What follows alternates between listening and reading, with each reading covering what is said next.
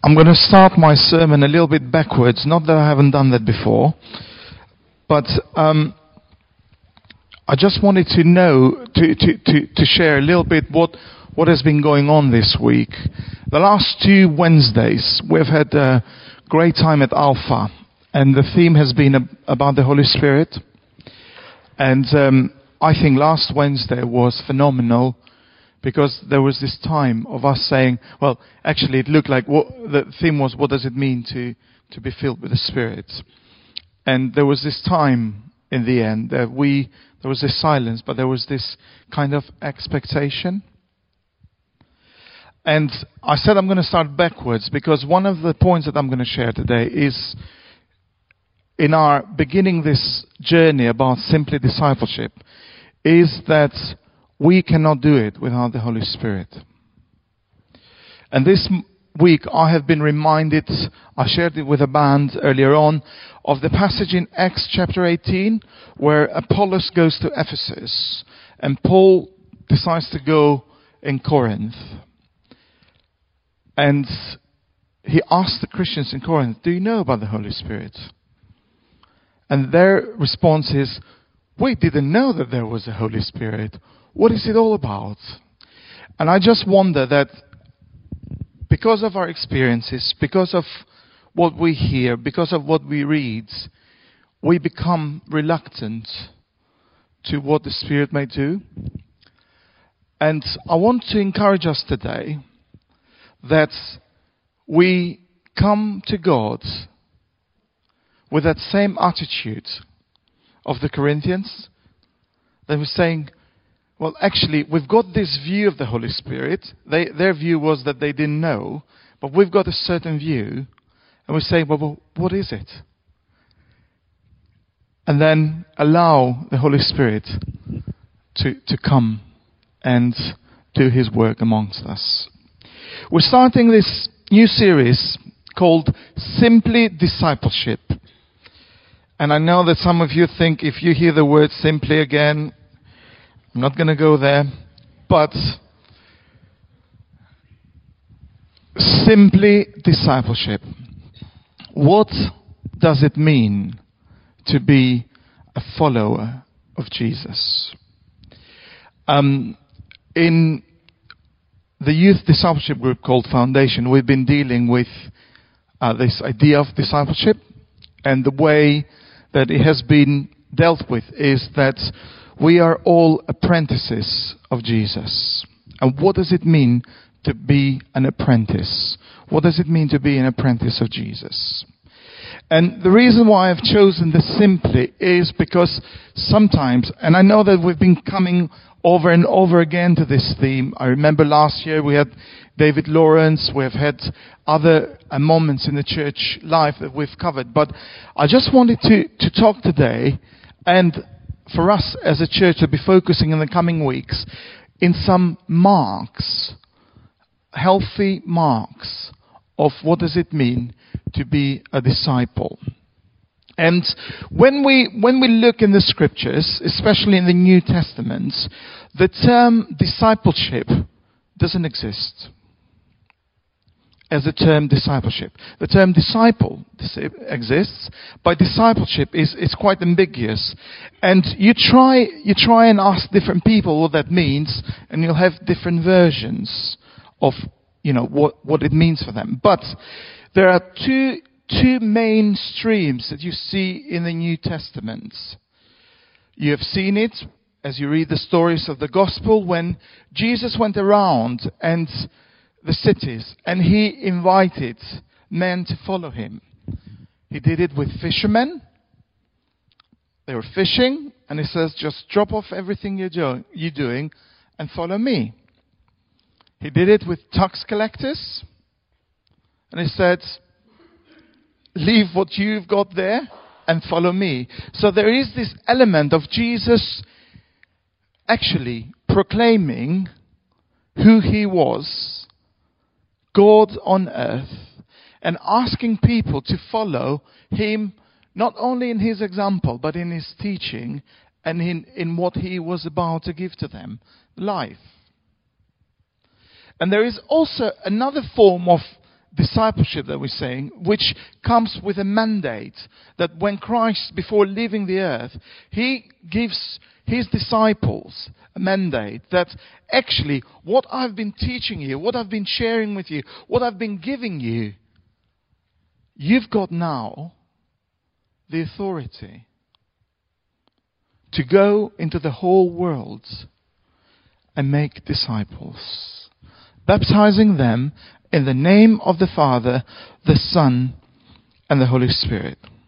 So the two strands are that we've got our own pattern of following Jesus, of trusting Him, of learning from Him.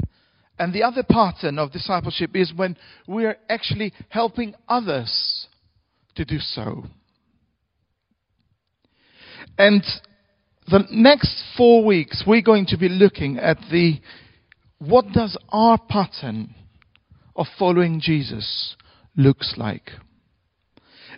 Look like.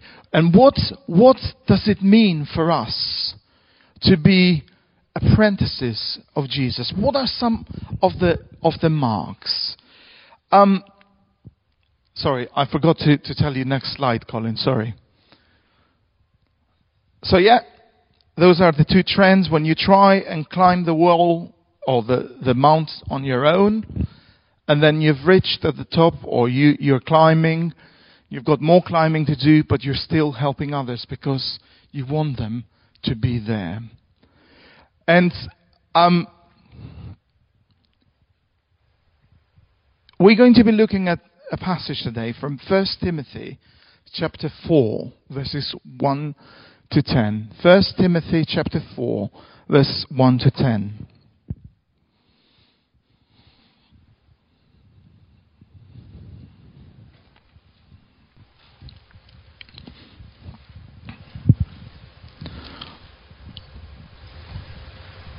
Would anybody like to be blessed by reading to us God's word?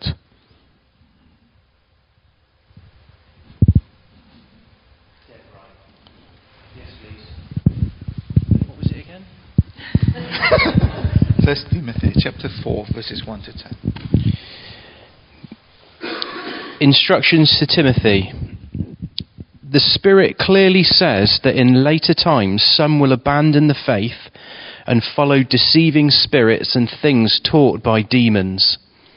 Such teachings come through hi- hypocritical liars whose consciences have been seared as with that of a, high, a hot iron they forbid people to marry and order them to abstain from certain foods, which God created to be received with thanksgiving by those who believe and who know the truth.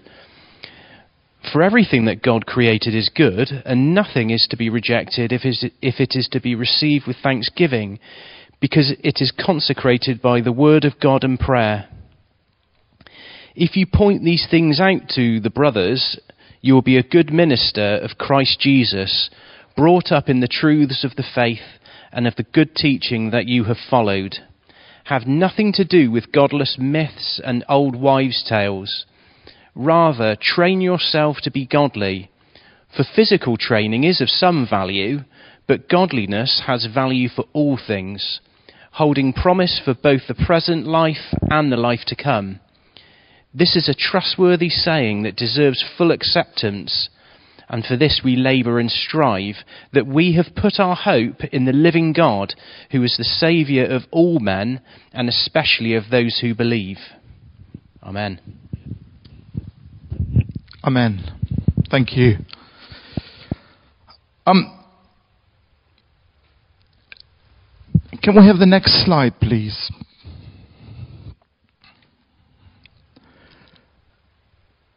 I don't know if you have started paying for your music lessons for your children or you have paid in the past. Um, but I just want to um, bring an illustration. Let's pretend. I was trying to go through the names of the kids in our um, uh, church, and we haven't got an Emily, have we? I know Rich and John have got an Emily, but let's pretend this is little Emily, and her mom and dad have paid for piano lessons. I'm glad Steve is here as well. Um, and her mom and dad want her to, to learn this instrument. And she, the piano is positioned in a place where you can see the park and you can see stuff that is going outside the window. So practicing is really hard. Because actually it's something that her mom and dad wanted to do, and therefore she needs to do it. Something that they're paying for it, so it becomes a little bit more um, problematic. And let's think a little bit that in the midst of this, Emily is approached by an angel who's taking her. I actually I did a, a, a Google search of the top, top 10 concert halls in the world, and I thought, how can I anglicize this? And one of the top tens was I've never been there. It's the Bridgewater Hall in Manchester.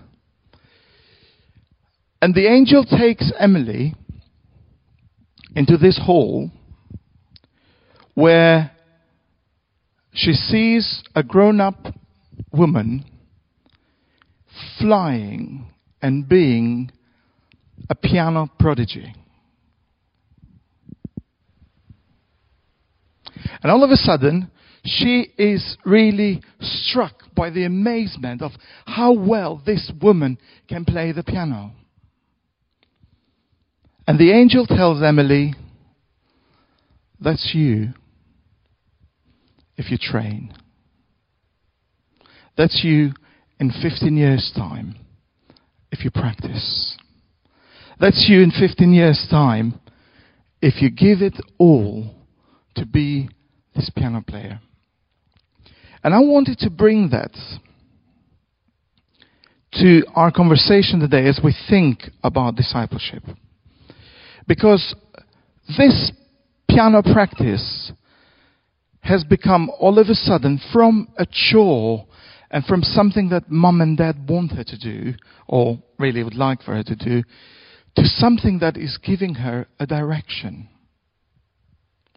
And I really wanted for us to be thinking about that when we think about discipleship. That when Jesus is calling us to become his followers, we are reminded by Romans chapter 8 that actually we are being conformed daily to his likeness. We're becoming more and more and every day like Jesus. So the direction that, that when Jesus is calling his people to follow him, when Jesus is calling his people again today to follow him, there is a set direction. There is something that actually Jesus is encouraging us to be. And that's very clear. It's every day and a little bit more like Jesus. And that's the direction that Jesus has set for us. Now, we're going to go to the next slide. And Jesus knew that this call to the discipleship was not an easy one. And therefore, before he left his earth, he told the disciples, actually, I'm not going to leave you as orphans, but I'm going to send you the Holy Spirit. So, in our pursuit of discipleship, not only that there is one direction, but we've got a helper. And that's why I said earlier on that I'm starting backwards, because this was the moment where I was going to share a little bit about the Holy Spirit. Because if we do this pursuit of discipleship without the Holy Spirit, I'm afraid we're wasting time. I'm afraid we're wasting our lives. Because we're not recognizing God's gift to us. We're not recognizing God dwelling within us. We're not recognizing that He is the one who can empower us to practice, to train, we're not going to be looking at the, the upper part of the passage. But Paul is writing to Timothy. And actually, it's very interesting how chapter 4 starts with the Spirit. It's very interesting how actually it's, it's, it becomes the, the, the, the, the cutting edge for whatever was going on. Actually, Paul is addressing some false teaching, and that's why he's referring to Timothy in Ephesus and saying, This is what's going on. But let's start with the Spirit. And that's where he begins. And he says, The Spirit clearly says that what's happening to you is going to happen. It's unavoidable. But actually, you've got something to do here. If you point these things out to the brothers, verse 6, you'll be a good minister of Christ Jesus, brought up in the truths of faith and of the good teaching that you have followed. Do you see the train here? Do you see the connection? That all this teaching that Jesus has passed on to his disciples is being passed on now to Paul, and now Paul is able to pass it on to Timothy. Because there is only one direction. We can only be disciples of Jesus. Because as David Lawrence has reminded us two years ago, is that Christ is the only disciple maker. Christ is the only disciple maker. Have nothing to do with godless myths and old wives' tales, which was part of the teaching on what was going on in Ephesus in those days. Rather, train yourself to be godly. Pursue this godliness. This is the direction. This is the call.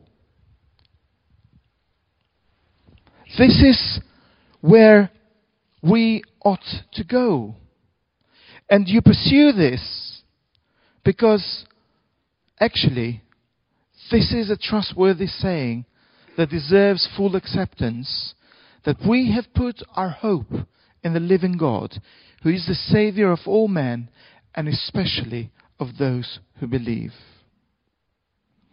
So, in this call to, to discipleship, not only we are called to, to set on to the direction that Jesus has set, not only we're given the help of the Holy Spirit, but actually, through His Holy Spirit, again, God has revealed Himself to us in the Scriptures. And there are some disciplines that God has given us in the Scriptures that He wants us to pay attention. And this is what we're going to be doing next in the following weeks. We're going to be talking about these disciplines. We're going to be contemplating and what does that mean for us? Now, some of you may think, Oh, when we talk about spiritual disciplines, I remember Richard Foster's book, I remember this and that, and I hope we're not talking about something that is dated and stuff. I just want to encourage us that actually, although some of the disciplines would be a recall of the past, I believe God wants us to revisit them. Because that's our call to discipleship. That's our call for us to be more and more and every day like Jesus. So the next slide is that we are training, or we're going to be training with activities that God has given us in His scriptures. And the activities that we're going to be looking are sometimes they're very simple, sometimes they're complicated, sometimes we don't look at them because actually we have never been challenged to consider those disciplines. Been, um, Dave Winfield is coming next Sunday to talk about prayer and fasting. Then we've been talking about giving, about simplicity, about scripture, about worship, about submission, and all these things that actually are, are all marks of a true discipleship. Before I close, I just wanted to remind you that the, the disciplines that God has given us, these marks of discipleship, some of them are personal but they can be interpersonal, they can be con- congregational. They are habits of devotion to a person, not to a cause. And I think that's something that we really need to get it right. That these habits of devotion are devotion to Jesus Christ, not just the good things that we think that Jesus has made on this earth.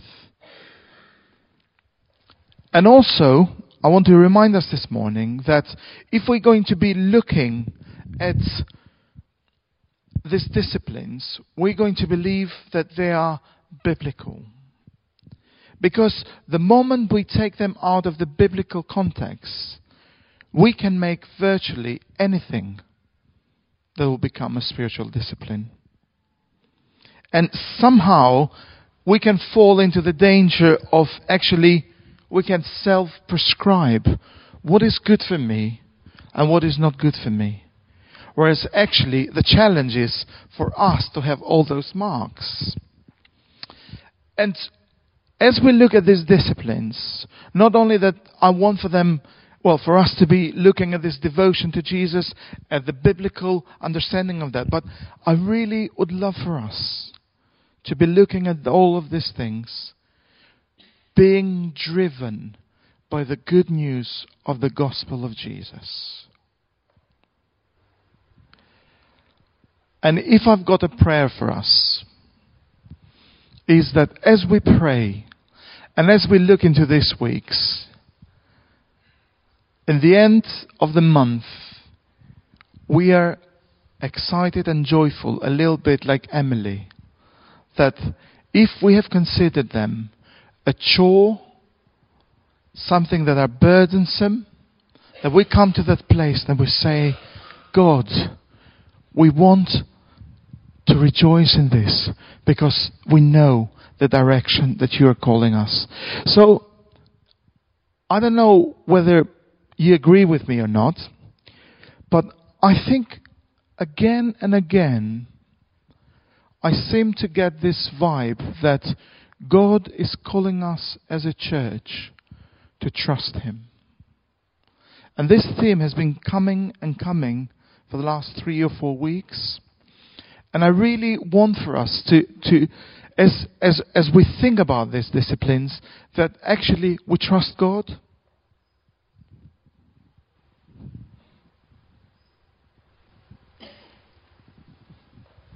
The last slide is where we want to go. That we come to that understanding that actually these are things that have been given by God, activities. And there are sufficient means for the believers in Jesus.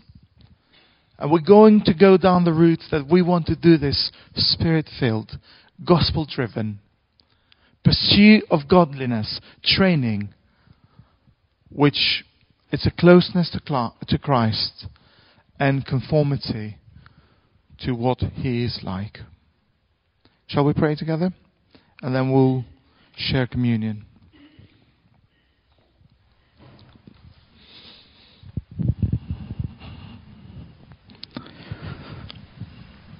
Thank you that your banner over us is love.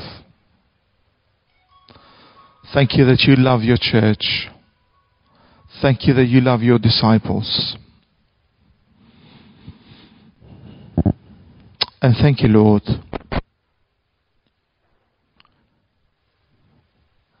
That you call us to follow you today.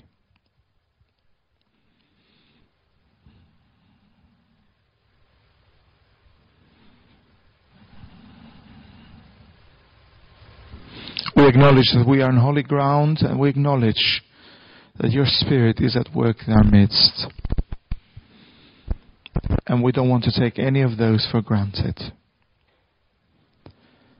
Therefore, Lord, we ask that as we look into these areas, these marks, these activities,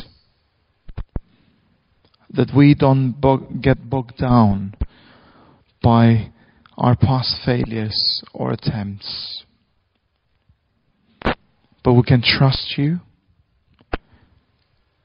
and come to that place of saying, God, we won't do this again without your Spirit.